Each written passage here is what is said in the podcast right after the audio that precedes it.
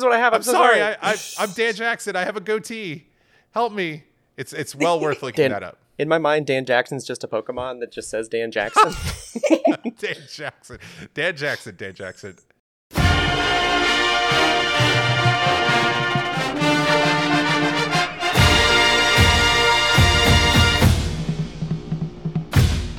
this is Chapel Bell Curve, a podcast about football and feelings.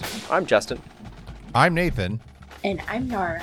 And today we're here to review UGA's 24 to 14 victory over South Carolina on a rainy, muggy, and at sometimes miserable Saturday afternoon in Athens, Georgia. If you've never listened to one of our review episodes before, we will be today reviewing the game from both a qualitative standpoint, where we talk about our feelings and our experiences and the news, and then also Yara yells about Deion Sanders, and from a quantitative standpoint, where we share some game notes and pull out some of the freshest, most delectable, most well baked stats that we could find. And if you like what you hear today, you can come subscribe on Patreon for as little as $1 a month or as much as $50 a month, which is sensational. Thanks for loving us that much. And yeah, come join, come hang out with us on our on Patreon exclusive community of super cool people and have a good time. Have a fun time. Have a have a good time. Yeah, Absolutely. it's uh poor uh poor Yara has no voice for this. No, No. not at all. I don't. absolutely lost it somewhere downtown, like one does their wallet and keys. Uh, Hey. yeah. Hopefully, we can retrace your steps and ask all the bartenders where you Walk might your have way left back voice. through Did it, you find yeah. a voice here last night by chance? You're gonna have to find your voice before they add like a 20% gratuity to it and run it anyway. So oh, oh god. yeah, you don't want that. we're gonna start our Voices left qualitative. overnight will be charged. Oh my god. We're going to start our qualitative preview today by talking about some news and some notes and then going around the league. So, on news stuff, we have a few quotes from Kirby Smart from his press conference. I pulled these via Dog Central, so thank you, Dog Central. Kirby said he was asked about how they played in the second half and, you know, whether or not what he thought about their play in the second half for the first half. And he said, I can say that we're going to play good in the second half, which to me is like Kirby's way of saying, I'm going to light someone's ass up at halftime every day. When asked about Peyton Woodring, the UGA kicker who had an on and off night, mostly off night on Saturday, he said he's been really consistent in practice, but he added that, you know, he would really like to reevaluate it and that they have to be able to score points. He also said that he would prefer not to kick in those in the first place, hinting at the fact that he wants touchdowns. Duh. He also said of the game on Saturday that I found out a lot more about my team today than I did any other day this year. I suppose referring to their resilience and coming back in the first half or the second half, but also maybe to their laziness in of play and sloppiness of play in the first half. In terms of other general news notes, Kendall Milton left the game with an MCL injury. That does not bode well. Milton is a very talented back who has had issues with injuries pretty much his entire career, which has prevented him from being as consistently good as he can be.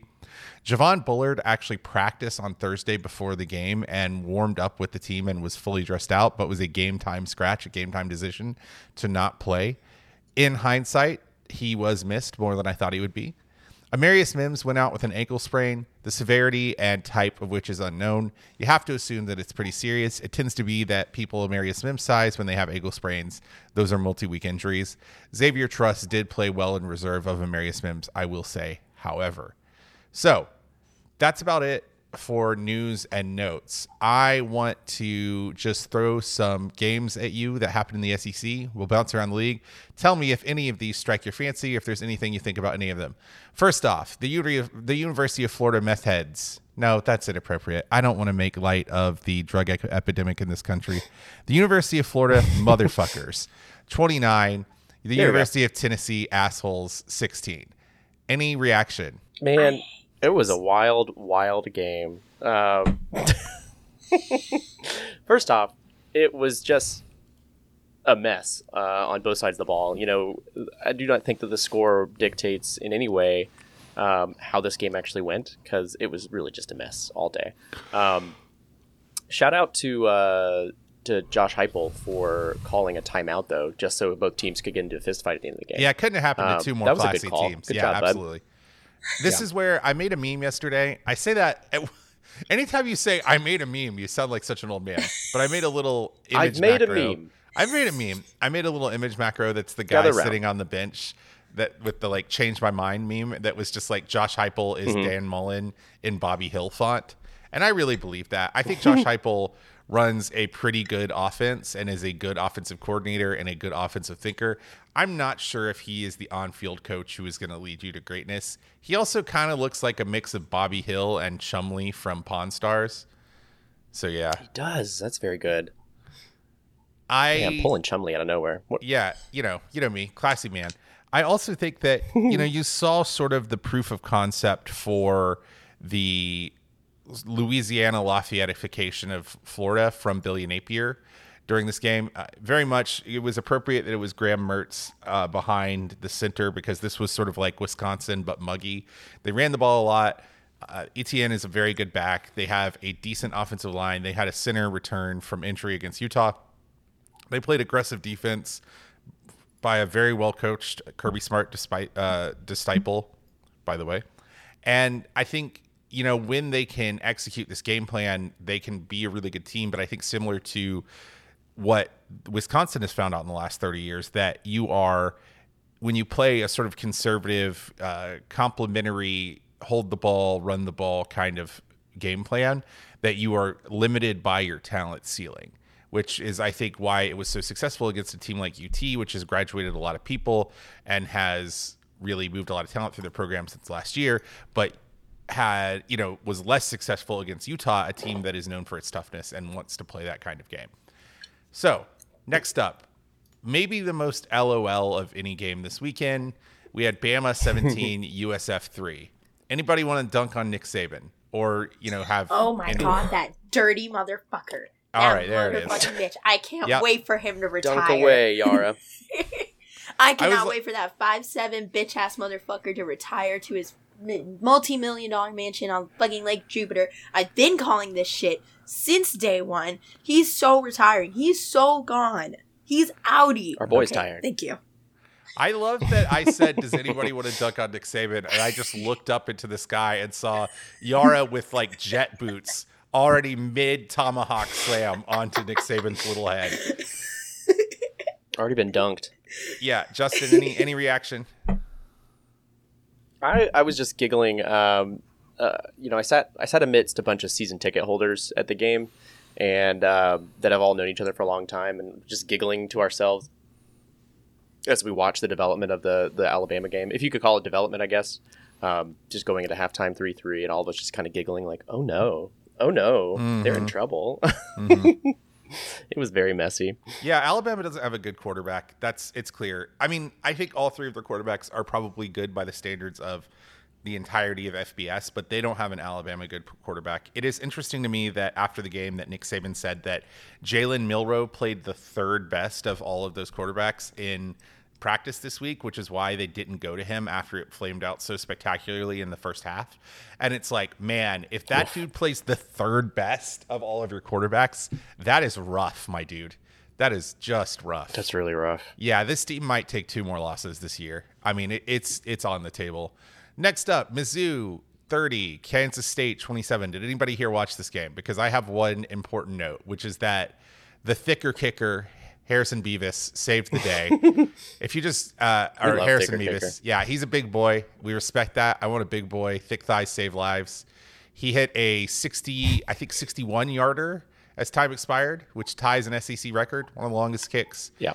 in the history of the conference, but also one of the longest his- kicks in the history of the FBS college football level. I will also say that this is one of the few kicks that is above 60 yards that has been not done and completed not at altitude. It wasn't in Wyoming or Utah or Colorado even. Uh, it was in St. Louis, and it honestly would have been, or no, it was in, it was in Columbia. I don't know why I thought the game was in St. Louis, but anyway, it honestly would have been good from 65. He just fucking flushed that thing. Harrison Mevis, long may he live in our hearts. Uh, you know, that's the only thing I have. Um, let's see. That was that was same for me too. It was just a pretty incredible kick. Uh, that's the that's all I saw from that game. yeah, L- LSU might be good. LSU might be the team that we have to worry about if we make it to the SEC title this year. Uh, LSU 41, Mississippi State 14. They pretty much just stuck Mississippi State's head into a toilet and like swirled them until they died. Malik Nabers, uh, LSU's all everything wide receiver, had 239 yards on 13 receptions. That's good. That's all I have to say. I well, I am now, I think, officially more worried, TM, TM, TM, about LSU as an SEC championship rival or opponent, rather. Yeah. Anything else from around the uh, non SEC or in the SEC that anybody want to comment on? There's a very specific game that Yara would like to comment on, I believe. Yes. So Yara, we're gonna clear the li- we're gonna clear, clear the runway here. We've got the prototype jet on the runway, spooling up. This thing, it's a ramjet. It's not designed to be driven by a human. It goes like Mach 10. It is it is dangerous. It can barely be controlled. It is it is just about to put any pilot of this plane into absolute cardiac arrest. It's now time for Yara's rage against Deion Sanders corner. Yara, take it away. Colorado beats Colorado State in triple overtime, and you have an axe to grind. First off, I think we need to get an unofficial sponsor for my corner. I think Yeah. that might be important. If you have any ideas, feel free to tell us on our little Patreon, th- our, our Discord, patreon.com forward slash Chapel Bell Curve. But What about Northrop Okay. Grumman? We need a we need a sponsor. Northrop Grumman. They're like an arms manufacturer. Because we need a sponsor that Oh, God. makes like Predator drones or something for the way that you come down on this sky. Anyway, please, bet. Deion motherfucking Sanders, I'm in your walls. I'm in your walls. I'm in your floorboards. I'm in your fucking ceilings. Fuck that stupid, stupid cocky motherfucker. His lame ass cowboy hat. And it's not even like on a level of like, oh, I, I hate him because this. I hate him because that. Like it's to me, it's more per well, not personal. I don't like actually know him, but I just don't like the fact that he's so disrespectful and so cocky. Like that's such an ick. Not even like an ick in like a romantic way, but like an ick in a personal way. You know, like he just not he does not seem like a cool person. He didn't even. Oh my god, when um when the when Deion shook hands with like Jay Norvell, the Colorado State uh tactician or whatever, like after that whole beef thing that happened earlier uh this week, they I guess they were supposed to like shake hands or whatever, and Deion was like, "Oh, I'm gonna remove my sunglasses and my hat. Like, I'm gonna do all this, which is the bar, the fucking bar. When you shake hands with somebody, I'm 21 years old and I know that. Oh my god, and he and he didn't, and he didn't. Oh my god. The only the only thing that I liked that I saw from him was when he hugged his son Shilo after that really good touchdown or whatever. But like again, the bar. I don't like how he ranks his children. Even if that's a thing that parents do, it makes me sad because I'm the oldest of four kids. I don't want to know which I don't know what I don't want to know which order I'm in. I'm number 1 obviously. But I don't want to know that information. But like I and then Colorado fucking rushed the field again.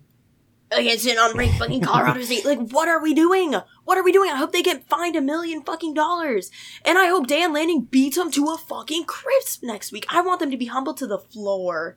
I want them to go home with their tails in between their fucking pants. I want every liquor store in uh Boulder to be sold out of booze after that game because everybody in Colorado is just gonna be so sad after Dan Lanning like eats them. I want him to chew. Col- I want him to chew Colorado up and spit them out. Thank you. Get him. won't be taking additional Okay, what- questions There at you this have it. time. What do you guys Please respect think? our privacy. I mean, I I mean, more more or less the same. yeah, Not nearly as angry, I will say. yeah, I'm But not. yeah. I'm not angry at this. I just I'm not as angry as you. I do think that it's important to remember that it's I think almost certainly true that Deion Sanders is the most personally famous college football coach that's maybe ever college football coached. Like he as an entity outside of coaching football is the most famous person to coach college football. So a lot of our hmm. reactions to him are in, inherently rooted in celebrity culture in a way that our reactions to other coaches are not. And I think that that makes him a far more divisive figure because in the same way that we care about the personal lives of celebrities and we care about the way they carry themselves and what they say, we care about that for him. Now, I would say if it were any other person that that's bad and that's actually a disadvantage for him. But I think that he opens himself up to criticism because he plays the celebrity game, right? He is followed around by a documentary crew, right? His his documentary has its own TikTok account. You know what I'm saying? Like that's not Colorado related. So I don't have as strong feelings about him as you do, Yara, but I do think that he exposes college football to a level of celebrity toxicity that it normally doesn't have. There's a lot of toxicity in college football. It doesn't need any help, but there's something inherently Hollywood about the way that Deion Sanders acts that kind of rubs one the wrong way, at least for me. And I don't mean Hollywood Easily. in a like, yeah. I don't mean Hollywood in a like, oh, those lib cucks out in Hollywood. I mean like literally, he is part of the celebrity industrial complex in a way that even like Kirby Smart is not. Right? I mean, regardless of their relative success on the college football field. All right, so mm-hmm. Yara just ju- Yara just dunked a lot. So let's let's pass the ball off to Justin, old reliable. Just sure. he's good for a double double every game. Yeah, yeah. You're like the you're like the veteran point guard who just puts up 15 and 10 every game, dude. Just coming out here, oh, never missing nice. a game. You know, like Yara's like the young Yara's the young hotshot rookie who needs who's impulsive, who fights the coach all the time. And I'm like the sinner who's kind of slow. The slow sinner who just oh. rebounds. Yep. That's me. All right. So oh. talking about our our experiences, I guess, moving into that section. Yeah, let's let's talk about our experiences on the day. Justin, how did your day go? Yeah, it was a good day. Um, started very early, ended very late. I started the day with a Books for Keeps event where we took the bookmobile out to the Five Points Golden Pantry and uh, it was a bit of a book drive situation where folks could bring book dri- uh, book donations, and people were getting free Golden Pantry biscuits and beer coupons in, in exchange for those book donations. Had a great time. Was there till about noon. Uh, got to hang out with a bunch of kids, read books to kids, and just kind of hawk biscuits at people as I walked by. It was a good time. Um, took the bus back, took a little break, uh, went out into the world with uh, one of our resident South Carolina Gamecocks patron uh, patrons, uh, Wild Aloof Rebel. Uh, attend- attended my first game with someone who actively roots for the other team, um, and that was an interesting experience, I will say. Sitting in uh, a sea of red and black, and um, you know everyone looking differently at her every time you know South Carolina did anything fun uh, or good for them, which was interesting. But I had a great time sitting in the middle of a group of season ticket holders who all have known each other for years and years and got to complain about football with a guy who knows way more about it than I do. Kept on pointing things out, like different play calls and like um, like uh, just scoffing and kind of beating his own uh, like head about things. it was very funny um, to enjoy that, but uh, there was another comment about we're convinced that South Carolina did as well as they did in the rain because they're simply used to playing underwater. Uh, what I'm referencing is the awful humidity in Columbia, South Carolina, that I'm sure uh, one and or both of you are familiar with, having had gone to Columbia, South Carolina. Um, are y'all familiar with that? Yes, it's like breathing through it's a wet awful, rag. Awful time. Yep. Uh, following the game, I got to use those creature coupons that I, I mentioned earlier. Um, there were two food options at Creature Comforts yesterday evening. There was Cafe Racer, which has uh, you know the fantastic smash burgers and fries. Um, enjoyed those, and a little food truck called Old Dad's Wings, which uh, I, I don't know is a great name, but the wings are fantastic. Like you know, with that modifier, it leads you to wonder whether or not the dad is old or the wings are old, um, because there was not to my knowledge, an apostrophe in the name originally. So, mm. um, who can say? I think food is better. But I think food is better yeah. from menacing sources, though. Like if it if it's a little scary yeah, to eat, I think that's fair. It's like eating puffer fish or something. Mm-hmm. I'm old dad, these are my wings. Enjoy my life. Yeah. Um, watched the end of the Florida Tennessee game there while drinking Creatures uh, Oktoberfest beer, which is fantastic. Y'all go try it while they still got it. Um, and I'll save the rest of my experience until we we kind of talk through a couple others because um, at this this point Yara connected with me and um, I was dragged through downtown, so we'll get to that part in a minute. But y'all talk to me about your day. Well, Yara, why don't you pick up where he left off and just like run us through your day so we can kind of merge these three narratives into one here. Okay. So I start from the beginning. Yeah, start from the top. Okay. We're gonna love actually Everybody this. buckle up. Buckle up for the debrief of all debriefs. So I woke up and I immediately started partying. Um, I had my girl breakfast, which consisted of two hash browns and a big cup of mimosa. So I was I was feeling. and then I I went to the game with my roommate, shout out my roommate, and Kaylee, my best friend. Shout out Kaylee. And we looked so good, y'all. I, I put pictures in the notes, which you can access on Patreon. God, that's three in this episode. I'm too good. but we looked so good. And we also took like four shots before we left, which was crazy. I'm I'm not a big day drinker person. I get really sick if I drink and I see the sun. So I closed the windows before I left, and then I could take shots. Um, Uh, understood. Understood.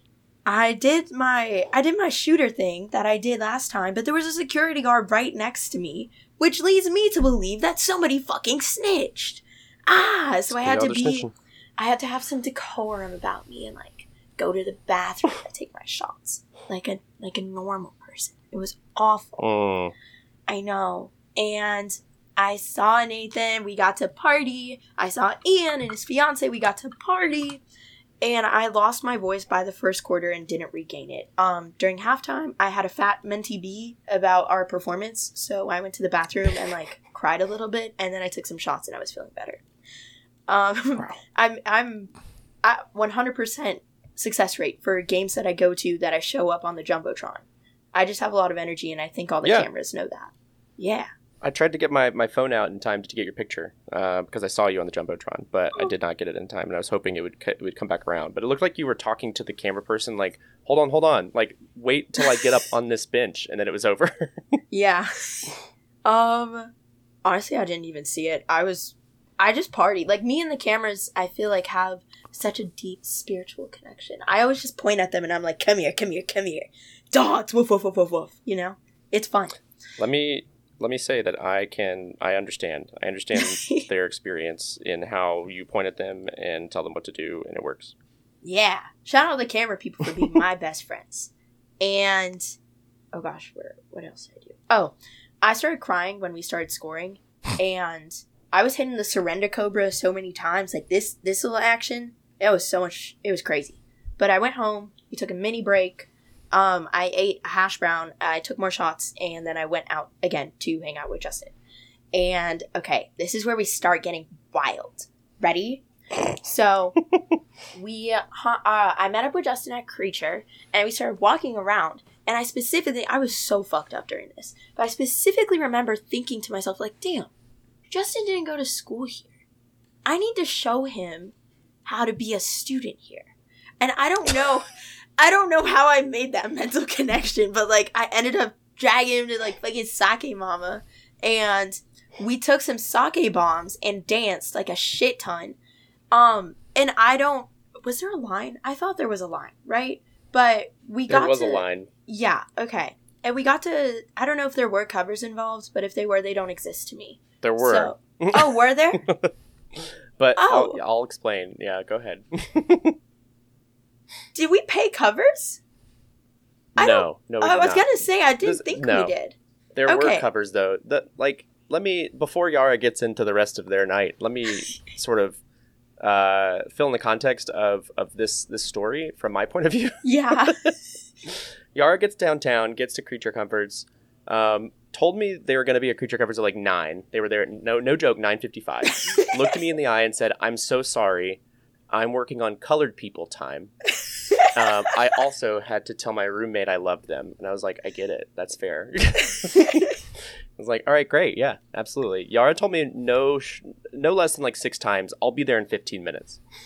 and then that was Um, it. was never never was there 15 minutes after that was said but um i was at the point where i was like all right this game is almost over this florida tennessee game i'm probably going to go home and yara was like absolutely not you're coming downtown you're going to go out um and and uh wild rebel was still there at this time too and was like i think we have to go do this because they both went to the bathroom together and when they came back Becca was like, "I think we have to go to a, a bar." I was like, "Okay."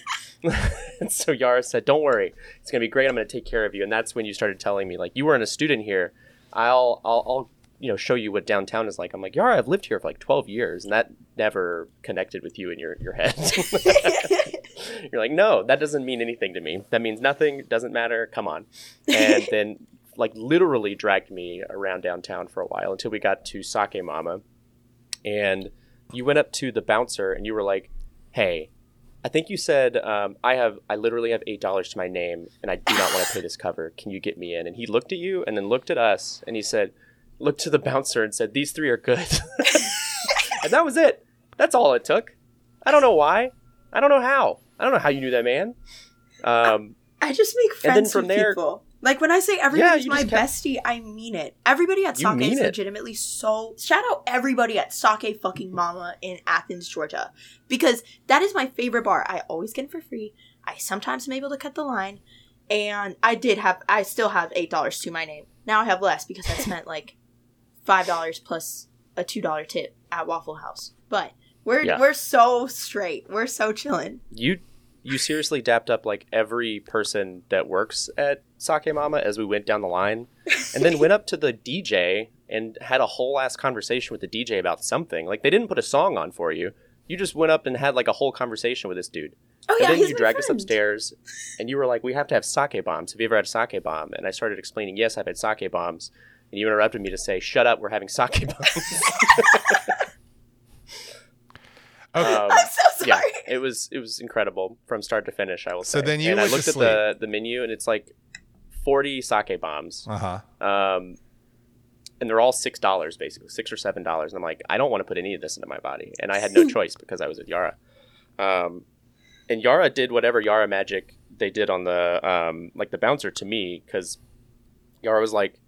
I don't have any money. We can't buy these. And I was like, "Oh, I have money." And you were like, "Oh my god, I love adult money. It's incredible."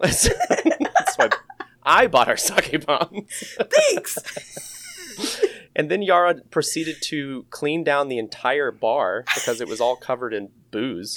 That's what I, I was do. like, Yara, you don't have to do that. That's part of this. that's, that's like everybody's pounding on the counter. Because those of you that don't uh, might not know what a sake bomb is, it's where they put uh, it's like a, a a mug, and then there's booze in that, and then they put two chopsticks on top, and then a shot glass with booze in that, and then you have to pound on the counter until the shot glass falls into the mug, and then you have to drink it.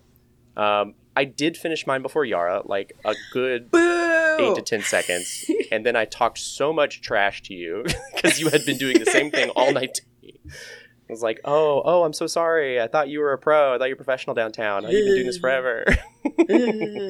In my defense, I was off of like seven shots, a mimosa, and a dream. That was what I was off- operating on.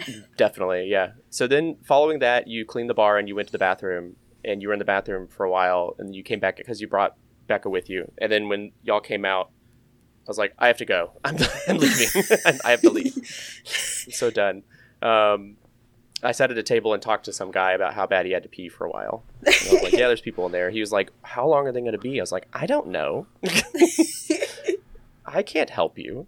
But then, then yeah, then we we you know we went separate ways, and uh, Yara's story continued onward. All right. So Yara, how did you finish your night after Justin turned into a pumpkin? So we get even crazier from here. Ready? Um, Somehow, I so I don't remember which one of these things came first. So we're just I'm just gonna talk about both of them and maybe I'll remember which one came first. I'm pretty sure I went to Waffle House first. So I decided I needed to reconnect with nature, so I went to Waffle House. Right. As Which one is does. home. Yeah. Obviously. Yeah, Yeah. it's, it's Mhm. Waffle Home. And I got so much food for like five bucks, which was the win that I needed for the day. That was Yeah. win number one. Well, win Right. number three, four, I don't know. Lots of wins taking us. so many wins. Yeah. Um, I was by myself, so I got in really, really fast. Shout out everybody at Waffle House because I fucking love them. They make that place a home. And then I was walking back, and I was like anxious about. Um. Oh wait, I forgot about this part. Uh. Oh. Okay, so I went to the vape store first. Okay, hold on, wait. Before any of that happened, I met these girls in the sake in the sake mama bathroom after Justin left, and they were like, "Oh, we're gonna go to 1785 after this. Do you want to come with us?" And I was like, "I internally, I was like, I don't like 1785. It's for freshmen. That's not my vibe." But then naturally, I went to 1785, um, and it was fine. I just got bored and I left. And then I went to, I got anxious, so I went to the vape store because I don't vape. I don't vape. I don't vape. I don't condone vaping. I don't think it's cool. But it, it just looked quiet and I just needed a place to like decompress. So I chilled out over Mhm. there. I was like, hey, I'm like so close to having an anxiety attack. Can I just like chill out for five minutes? And he was like, yeah, duh. So that Duh. happened. And I talked with like the manager dude who was actually super cool. He's my age. And we just talked so much football. And then he said, you know ball. And I was like, thank you. I do. I run a podcast about it. And we just hung out for a while and it was super fun. So after that, I think I went to Waffle House and I hung out there and that was good. Um, and I did text my situationship, which was a loss, but I didn't meet up with him, which is a win. That's a huge win. A win is a win, and baby. then I walked home. yeah. Yes, and I walked home and I passed the fuck out. And then I woke up still drunk. That was my day. Wow. Wow. I don't. What a time to be alive. I hope that or I not alive at all. Yeah, for real. actually. I hope that I can kind of just like shade in, color in a little bit, do a little cross hatching on this story of Yara's Yara's crazy adventure here. So I woke up at the normal time. Sam had sort of a pretty rough week at work, so I skipped practice so I could spend some, you know, quality emotional recuperation time with her. Showed up at practice at the end of it, and then I got a ride with Brett over to the sort of stadium area. We had a really good Sousa show that went well. The weather was really great. I didn't even mind the rain. About 45 minutes before kickoff, it was raining with the sun out, which was misery. It was like super muggy. Uh, and then when it started raining again, that was way better. I have to admit one sort of shameful thing that I realized coming into the game, which is that I really like South Carolina's uniforms, both band and football. I think they have nice uniforms.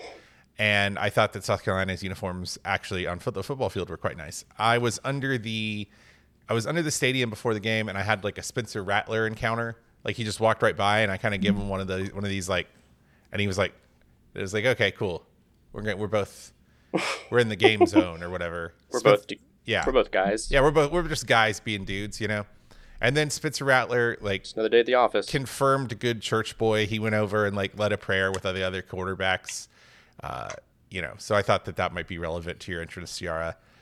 Let's see. The game itself was, you know, the game. It was both good and bad. I will say it was a bummer that the Redcoats couldn't play on the field because of field conditions, which is a bummer for two reasons. One, they deserve to be able to play on the field, but two, I somehow ended up conducting them which is bad because one of the pieces is in 5-4 and yes i can conduct 5-4 it's just 1 2 3 1 2 but i didn't know where in the piece it switched back over to 4-4 because it does for like two measures all the way through.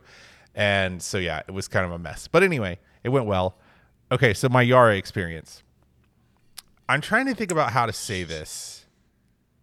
I have this concern because yara sits in the student section with her friends who do know me but by the time I get to Yara, Yara's already made friends with everyone around them, right?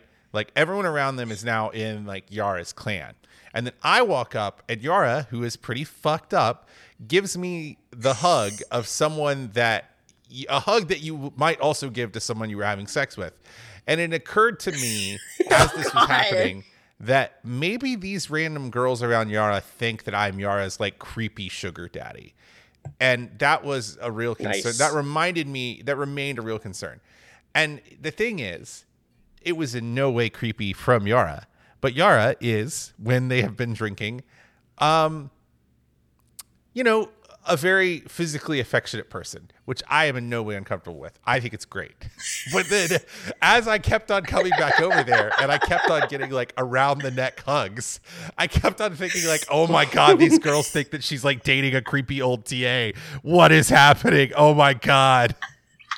And I almost wanted to go over there and be like, we are business partners. This is platonic. Uh, but I, I didn't. So I guess there's just like, a pun- a, a couple of AKOs that think that Yara has like a really interesting personal life. And let's see.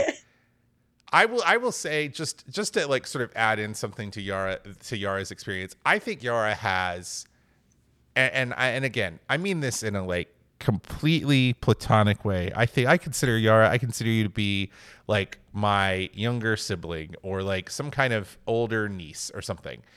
But Oh, I I do think that Yara has like beautiful person privilege, where like Yara is just like Oh, a very really? yes. I think you are just like a very attractive person who dresses well and takes care of herself, and you don't realize that yeah, you could just kind of go anywhere you want because you're attractive. It's like, oh, I don't. I wonder Oh. why all these straight men at these bars just let you in and give you free drinks. Dog, it's because you're Oh. hot. Like, I'm sorry. I thought it was because I'm nice to them. That is also part of It's it. It's probably both. That it, it is both, but there is a Oh. not inconsequential part of that. With that is the fact that you are a beautiful person, and I think it's Oh, great. thank you. I just I just want Thank you you to so know much. that that that it's not just because you're a very nice guy. Yeah, although I do I Thank do you. think the next time you see me in the stands that you go to a game, I would really like if you just looked around and very drunkenly and loudly said, "There goes my business partner." We are bi- we we we co-operate a small business. Support local businesses. But yeah, it was it was It would be important. it was a good day It would mean a lot. overall. I did have a really fun experience. Not fun, it was just interesting. I always take the band headsets that we use for stadium ops up to the the broadcast center or whatever, which is a really cool like it looks like something out of a spy movie, like all these screens and stuff. It's where they they run the the internal broadcast, but also the feed that goes out to ESPN from. And when I walked in there on Saturday, they were like trying to pull up a highlight for like a package that was going to get sent to ESPN. And they were like on two different phones trying to figure out like at what timestamp in the game broadcast the highlight was that they needed to pull, which I thought was a little a cool behind the scenes thing. Let's see. Then I went That home cool. and I had my first Oktoberfest shower beer of the year. It's not September yet, but or it's not October yet, but I feel like Oktoberfest is in our hearts. You know, it's a state of mind, and mm-hmm. it was a really It's important. Yeah, it was a pretty pretty good transcendent experience. Honestly, shower beers are awesome. And then I will say, and I and I want to use this sort of like to transition into our game notes. I I, I want to know from a qualitative standpoint. I was never that worried. And I think it kind of how worried you were about this game reflects what generation of Georgia fan you are. Because I was here for the 2019 loss, right? But then also I was here for all the Spurrier losses, the Jadeveon Clowney losses, and also I saw this team lose to UCF. So I guess maybe that my perspective is a little skewed. I mean, we were down 11 at the half, and I thought, well, if we just finish more drives and if we come out after halftime and score, we're going to be fine. We're going to win this game. We're, the, we're, we're easily the more, more talented team. We're just like not playing good situational football. I'm interested in hearing where y'all's thoughts were at the half. Hmm. At the half, it still felt like we were going to. It was going to be hard fought. I don't think I ever got to a point where I thought we were going to lose necessarily, but I thought I dabbled. I'll say like I dipped a toe. I thought it was possible. Okay. but I never got to a place of thinking it was probable. Mm-hmm. Yara. You guys are very mature about your thought processes on this because in the half, I, during the halftime, uh, during halftime, I was having a mental breakdown in the bathroom and taking shots to feel better. That's where I was. I was sad and like We've all been there. It's okay. um I know that I am inexperienced when it comes to being a Georgia fan, and I am not denying that in any capacity. Like I my the only loss that I've experienced was the 2021 SEC championship game. Oh my and God. I spit yeah. That's a wild sentence. That's yeah. like Anna's students in second grade asking if there's ever been a white president when Barack Obama was still around. Yeah, it's, it's same energy. I don't know if you remember this, Nathan, but I specifically remember just like having a mental breakdown right by my sousaphone. and I was just sobbing. And then you were like, "Do you do need a hug?" remember And I was that. like, "Yes, I do." Yeah, because I was, I thought that there was something going on at home, like that there was some other problem. Because I was like, surely they are not this upset about losing a football game. But no, it was. it was that deep. It was that deep. Um so I was I was getting some flashbacks of how I felt that day during halftime, but then we started like obviously playing a lot better. So that helped. Yeah. All right, so let's talk about our quantitative review. We have some game notes. I have prepared a bunch of stats. I'm I, I welcome both of you Lovely, to access them and use them in whatever thoughts you have. I have several thoughts, and I and I don't mind starting here. I let's see. It was obviously a disappointing showing in the first half. I think that in particular we have some weak links on the outsides of both offense and defense. I think that one thing, the first thing I want to talk about is that I think we have some pretty big pass defense liabilities in David Daniel Sisavanh and Daylen Everette. On the day, they mm-hmm. were not good. Daylen Everette gave up six receptions on seven targets for 62 yards and 10 yards after a catch. He had 7.3 coverage snaps per target and 8.5 coverage snaps per catch, which basically means if they went after him, they got what they wanted. Daniel David Sisavanh gave up four receptions on four targets for 80 yards and added two missed tackles in coverage situations. That is an identifiable problem. If I can figure that out Yep. with 15 minutes and an access to a PFF Pro account, I think that, you know, Lane Kiffin can figure that out. So that's an issue. I think Javon Bullard coming back is going to be really, really big for this team. I understand, like I, like we said earlier, he was a game time uh, scratch. I think him getting into the rotation is going to be way better for us. But I do still think we have to figure out the second spot after Malaki Starks. The good news is Malaki Starks is the fucking truth. Two receptions on six targets for 24 yards. Tykee Smith, the fucking truth. Four receptions on eight targets for only 21 yards. Neither of them have a missed tackle, and they both played good run support as well. Uh, Warren Brinson, I thought in particular, had a really good game on the defensive line. He didn't have any sacks, but he had a 74 point, a 74.5 rush grade from PFF. He had 89 pass rush grade in true passing sets and five hurries, and he won against 20% of his blockers in pass rushing stats, uh, pass rushing sets, which is very good. So that's defense. Um, on offense, I'm gonna, I'm just gonna, I'll, I'll hit a couple of things, and then I'll, I'll end with my last point. Uh, Daijun Edwards is very good. Uh, Kendall Milton is clearly still hampered. He got in, uh, he got injured, but even before he got injured, his yards after contact and his yards gained on average are basically the same. He had like 3.75 yards after contact and 3.65 yard gained on average, which means that he basically is getting hit as soon as he touches the ball because he's a little bit slow on his first step. Uh, that's not great. Uh, worrying going forward. Daijun Edwards looked really good. I thought.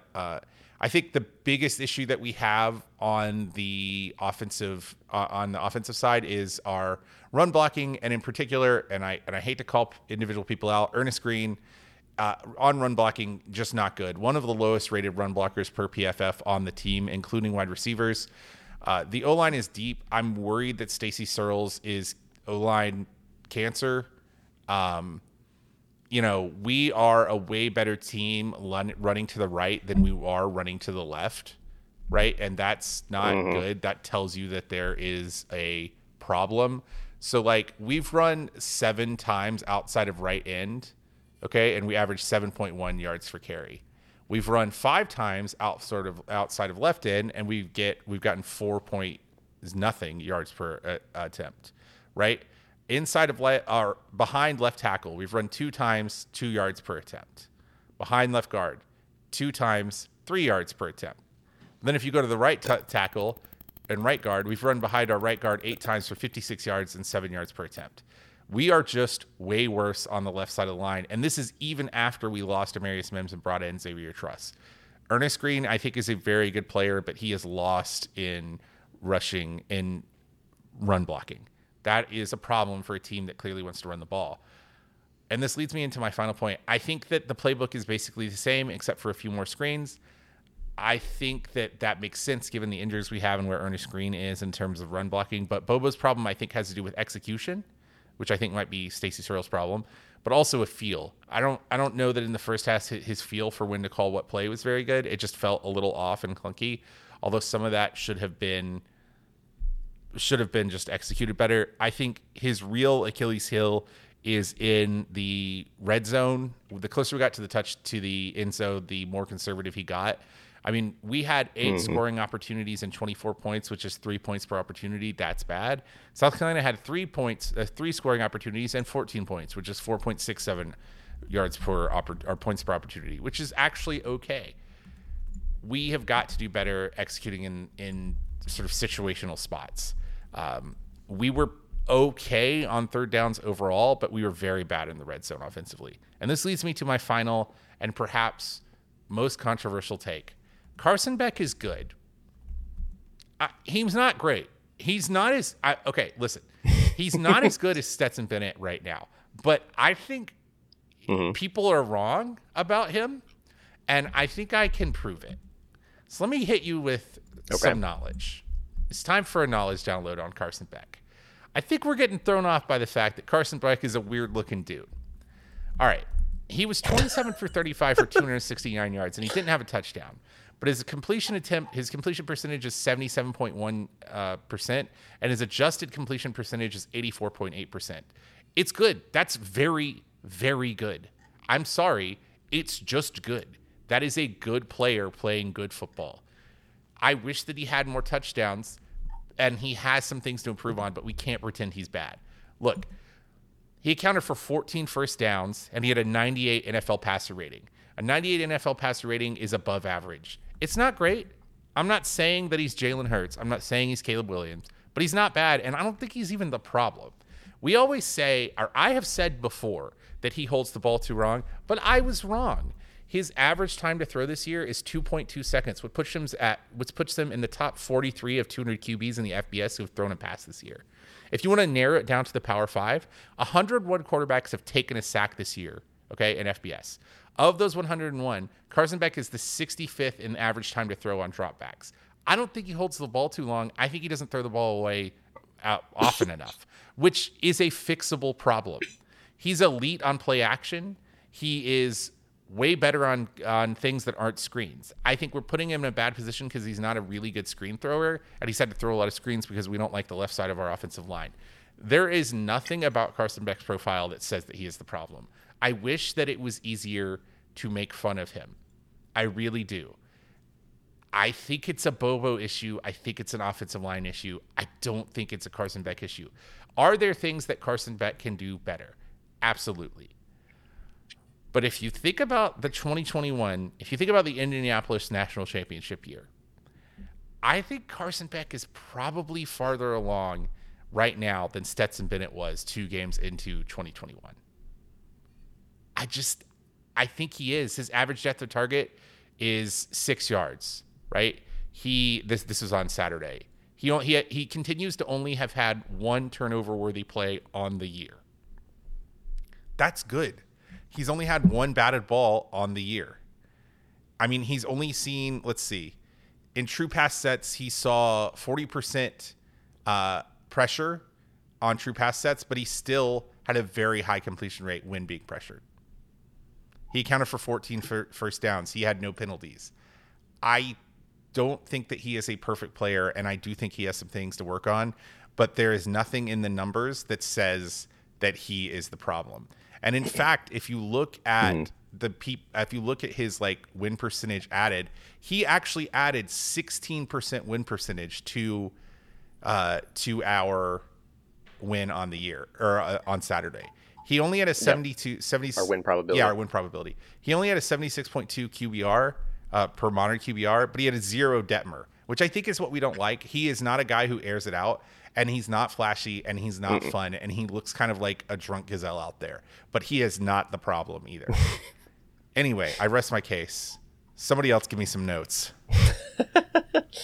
I think I think you're fine. I I will also agree. Like I think what we all want as Georgia fans to have a QB that we can look at and go, "That's our guy." We've wanted that since before Stetson, It's kind of every team's dream. Uh, it just doesn't happen often. It doesn't happen often for anybody, but it is the the dream. I think it's the one thing on our bucket list we really haven't checked off. You know, like we don't have a guy that we're like, this is a once in a lifetime like talent kind of thing.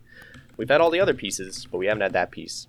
And I will, you know, looking at my notes, I do have a lot of notes about the offense and kind of where to point fingers. And there's no one place to point fingers, like you're saying, unless we're pointing it at the press box and at Bobo. I do believe that a lot of our issues and a lot of our concerns that we're observing with Beck come from Bobo and staff limiting what he's allowed to do. Because we were sitting there, I'm, I'm watching like Bowers lined up in the slot a bunch over the weekend. And, you know, he's in the slot. He's also running a route that is man on man coverage. And when you have Brock Bowers running against one person, you throw the ball to Brock Bowers, especially if you're you're less than 40 yards to the end zone. And I don't think that's a Beck concern. I think that's a limiting what he's allowed to do concern. And he's either being forced to put the ball in specific places for the sake of an overall game plan, or I mean, it could be if you really want to get in. Like, if you wanted to blame Beck, you could say that it's it's a concern of he has lack of confidence downfield, or the team, you know, the staff doesn't trust his arm strength. I don't know what it is, but I saw Beck put that ball in like so many different holes um, uh, yesterday that I don't think that his accuracy is the issue. I think that it's either he's being limited on purpose, or um, they are concerned about his arm strength at the end of the day. And if either of those are the concern, then those things come with time, and that's okay. Like he's going to continue learning the, the playbook, and he's going to be able to you know call audibles and and call changes. Uh, depending on what he sees in coverage as the game progresses. We're just not there yet on the second his second start of his college season or his college career, yeah. you know. Um, and so it, that comes with time. Um, we were very very spoiled with Stetson Bennett being the game manager that he is. They gave him carte blanche to do whatever it is he wanted to do, and he could call things and change things on the fly from start to finish.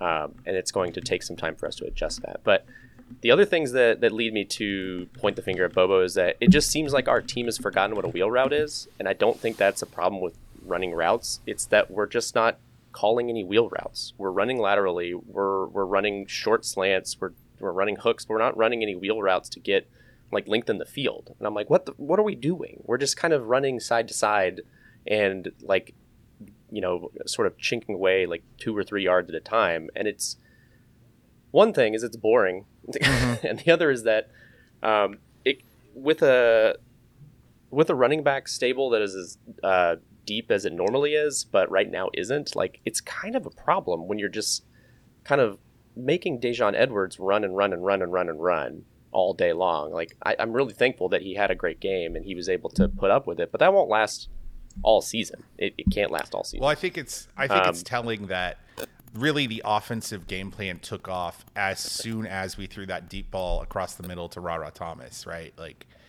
as mm-hmm. soon as we aired it out a little bit and showed that we could, they couldn't put eight guys in the box or nine guys in the box that they've been doing all game. Yeah, exactly.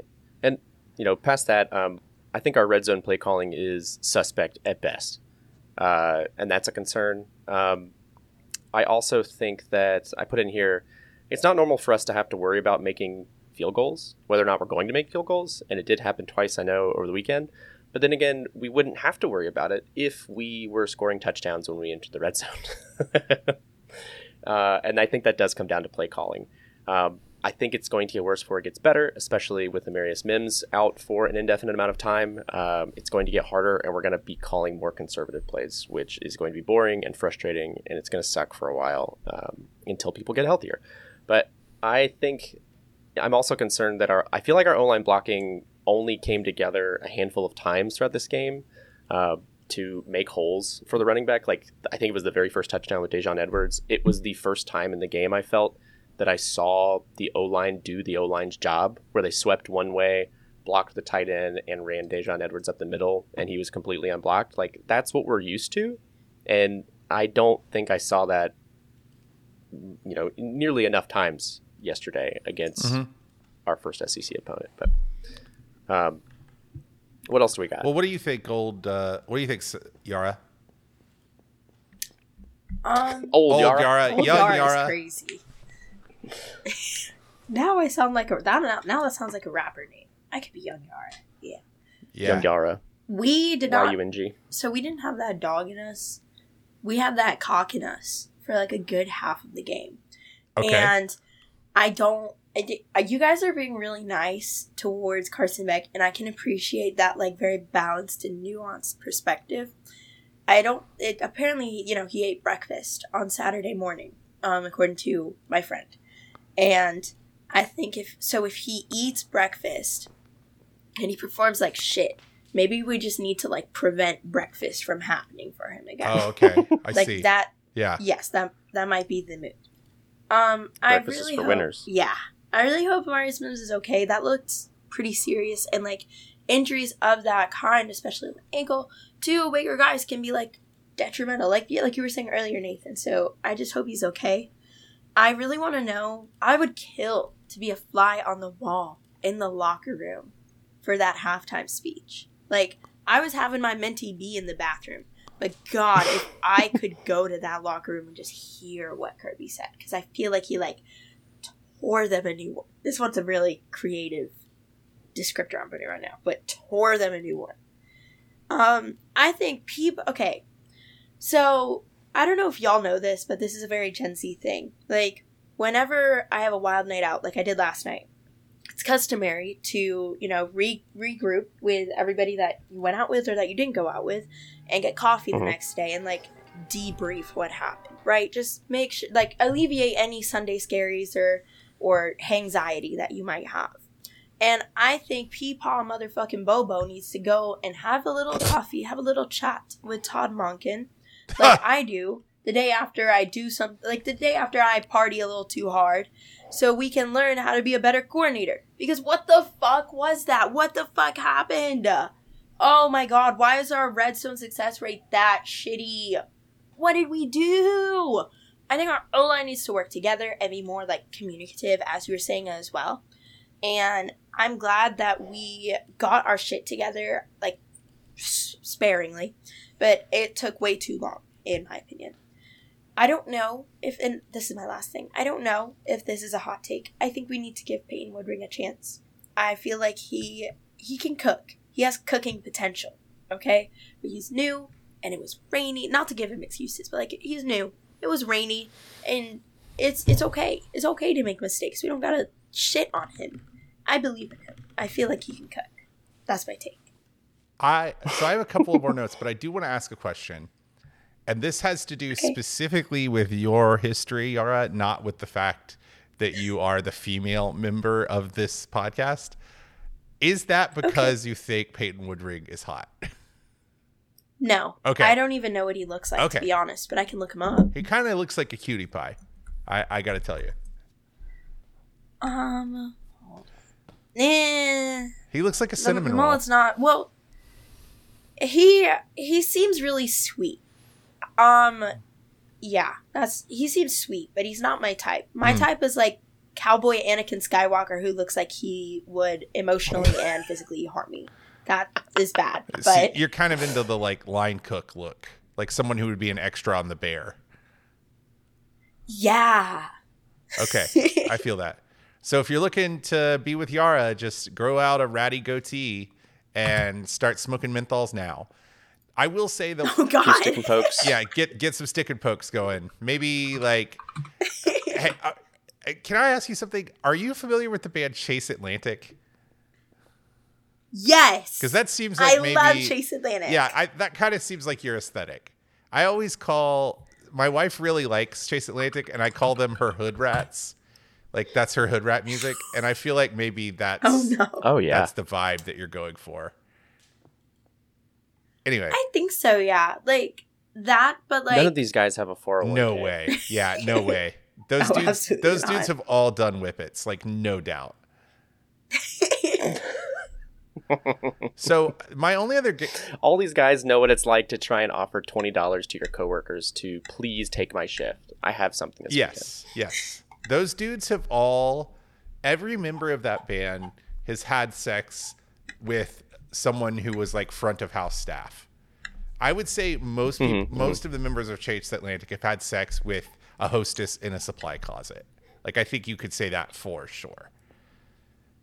Yeah. A super majority of Chase Atlantic, Yeah, a, a plurality, if you will. which is two Yeah. of them, two of the three. so my last thing, my only last thing, this is a positive note. I always want to go out on a positive note. Mike Bobo, I thought he was too conservative in the first half. I thought that once we got things going uh, in the second half, things looked really good. Uh, but you know, I thought it was a thing of beauty when everybody in the world knew we were going to run the ball and we ran the ball like six times and then scored it with Cash Jones. That is the biggest big dicking that you could do is to run the ball six times when everybody knows you're going to run and then score with your white walk on quarterback. I, I also think, or running back, I also think, and Yar and I actually, I think, talked about this during the game, maybe. It is to Georgia's credit that they are, and I don't think they get enough credit for this as a, as a program, but I think we can officially say that Georgia is a development program. If you look at the contributions of people who have been Yes. walk ons, Stetson Bennett, Dan Jackson, Mekhi Mews, Cash Jones, these are all dudes who did not come on scholarship who are playing meaningful roles on these teams and who played meaningful roles on teams that won national titles. We do not get enough credit as a development program, but we are, damn it. Second thing, defensively, we got toasted on crossing routes and like little drag routes all night. I think I have here a note that I'm pretty sure, let's see, they were, let me pull my notes up. They were 9 of 12 for, I believe, something like 123 yards across the middle of the formation. I think that we got guys lost in coverage on crossing routes and also on little out routes. They did this thing a couple of times, and I don't know what it's called, but it's like a double move where you act like you're cutting in, you're, you're cutting in for an in route, and then you cut out towards the sideline for an out route. And we we we fell for that so many times. Uh, and I also thought that they ran mesh and I think like mesh adjacent concepts where they had two crossing routes coming at each other to like sort of lose the trailing DB. So on the one hand, that sucks, but on the other hand, it is to UGA's defensive staff's credit that even after saying all of that, South Carolina only had 42% of their available yards. So available yards is a good statistic. It, it basically charts what is the total number of yards that you could have gained based on where you gain control of the ball of an offense. So like if you gain control at the eight, at the 20, you can gain 80 yards on that drive. So available yards percentage is what is the percentage of available yards that you can gain. UGA gained 73% of their available yards, which I think speaks to their their third down woes that we had 39% success rate on third down and also their uh, red zone woes. But South Carolina only gained 42% of their available yards. At the end of the day, ultimately, there were some things that we can do better, and we had some coverage breakdowns defensively, but we did a really good job of adjusting, and we did a really, really good job of even keeping them away from the red zone, especially in the second half. You know, Carolina ended up with 7.8 points, negative 7.8 points of, of uh, turnover luck. I think that you probably don't want to necessarily give them credit on the second one. Um, that was a really bad throw. That was functionally an arm punt to Dan Jackson, who had one of one of the funnest interceptions you'll ever see because that dude, Dan Jackson, like woke up in the morning and saw that interception. Like he was in the middle of the field, 20 yards away from where he would catch the ball. He saw it happening. He was like, "This is my moment to shine. This is my my beautiful white boy moment." Dan Dan Jackson. Damn Jackson. I saw online uh, a little. If you look up UGA's official TikTok account, they published a like close up view of Dan Jackson running off of the field after his interception and celebrating, and it's clear that he does not know what to do.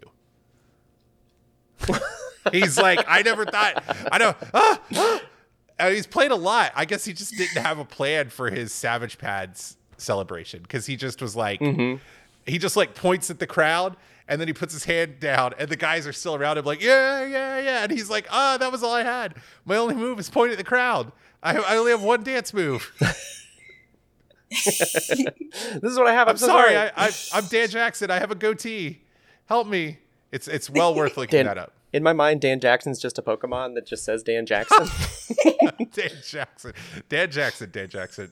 Dan Jackson. I Dan Jackson. I mean, look- Dan Dan Dan Jackson. Dan Jackson had a much better day than David Daniel Sisavanh, and I think it is to his credit that he is a short white guy that played meaningful snaps on two national title teams. You know, like I mean, he is he is Mm-hmm. probably better than we give him credit for because of the way he looks and the fact that he's a walk on. Any other notes on the game? Um, you know, there will be others. There will be more Mhm. games, and that's okay. I I hope that Spencer Rattler goes on past this game to have just a fantastic. He deserves time. better. I hope the the best Yes. for him. He deserves better. Um, Spencer Rattler is a good quarterback, and it is a shame that he doesn't have a better O line to protect him, and because that dude can Yeah. ball. Yeah. Um, And there were definitely near the end of the game, like I was having those moments that I've had many times before, where I thought the game's not over until the clock, you know, strikes zero, because they got Spencer Rattler back there, and they have unleashed the boy. Mhm. They've just said, Spencer, go go make something happen. so he is going to make something happen against teams all year, and I hope the best. So let me ask you both this question. I would like to hear a response from both of you. Coming into this year, I think the expectation was no doubt we need to go to the SEC championship for this to be a successful season. We should go 11 and 1 in the regular season. We should challenge for a CFP spot. After mm-hmm. three games, which is a what a, a quarter of the way into the season now, what are mm-hmm. we thinking? How have our expectation for the rest of the year changed? Have they remained the same? What where are we at now? I just want to heat check you. Yara, what you got? I still believe that we're gonna go to the SEC championship, and I still believe that at the end of the like, despite me having a fat mentee bee in the bathroom during halftime, I still believe that we're a good team, and Mm-hmm. I think that we got chewed out in the first half. Like that's a fact. We got our asses handed to us. But the fact that we were able to recover and not only recover, because that implies that like we barely got out of there, but like we we dominated in the second half. Like we didn't let them Mhm. get any points. I think that shows that there is potential. And I still I still stand by everything that I said. I still think that we can go for the SEC championship. We can challenge for a college football playoff like spot. Um we just need to learn from our mistakes. We need to hit the film. We need to hit our workouts more efficiently. And we can't get complacent. And I was talking about this with some of my friends after the game. I think that we don't have that same kind then this is like a hot take so if i'm wrong like please tell me. I don't think we have that same drive in us that we did in 2021 and in 2022 because when back then like we were we were playing like we were fighting. We were playing like we had something to prove. And it showed and now we're a little bit like in my opinion laid back and we're just kind of sitting. Oh we're the shit. Oh we're back-to-back national champions. Uh, uh, uh, uh, but we can't get complacent. And i think a lot of that lies on i don't know where that thought was going. I this, and this is kind of well yes i do. This is a hot take. A lot of it is in the freshmen right? They come in and they think that they're the shit because they play for the back-to-back defending champions. And they're like oh we are back-to-back defending champions. But in my opinion they're not. They didn't win. They didn't win the national championship they win we don't need to be acting like like we have you know we need to get our heads down and work that was a really long ramble i'm sorry That was good. Wait. I think you're right. I mean, I I think that this year more than last year, even, um, and this will continue as you know we continue doing what we do uh, as time goes on. But I think this year more than last year is about how well does this team reload. Like it's not about. I think you're completely right, Yara. That in 2021 and to an extent last year as well, we felt we. It, it seemed like the team had something to prove, and it doesn't seem like that is the driving force any longer in this narrative. I feel like the the driving force in this narrative now is who who are we? You know, they're trying to continue showing the world that they are as good as they are, and um, hopefully that does not detract from you know the the drive that is necessary to continue winning games. I do expect that this team will still most likely go to the SEC championship, um, but I'm also watching all these other teams this year, and every it seems like every conference that isn't the SEC is fighting the way that Georgia fought in 2021 right now. Like we have a lot going on outside of the SEC, and it is just it's pretty wild to watch. That I I had a stray thought over the weekend that I don't think the winner of this year's national championship is going to be from the SEC. It is entirely too early for me to think that and to feel that way, but it is just a stray thought that I had, and I need to get it out into the world so I can let it go as well. um, I still think that this team has every bit of uh, you know the season ahead of them, and you know once everyone's healthy, which needs to happen as soon as possible, I think that th- this team will still be able to you know fight with just about anybody in the league, and it'll be just fine.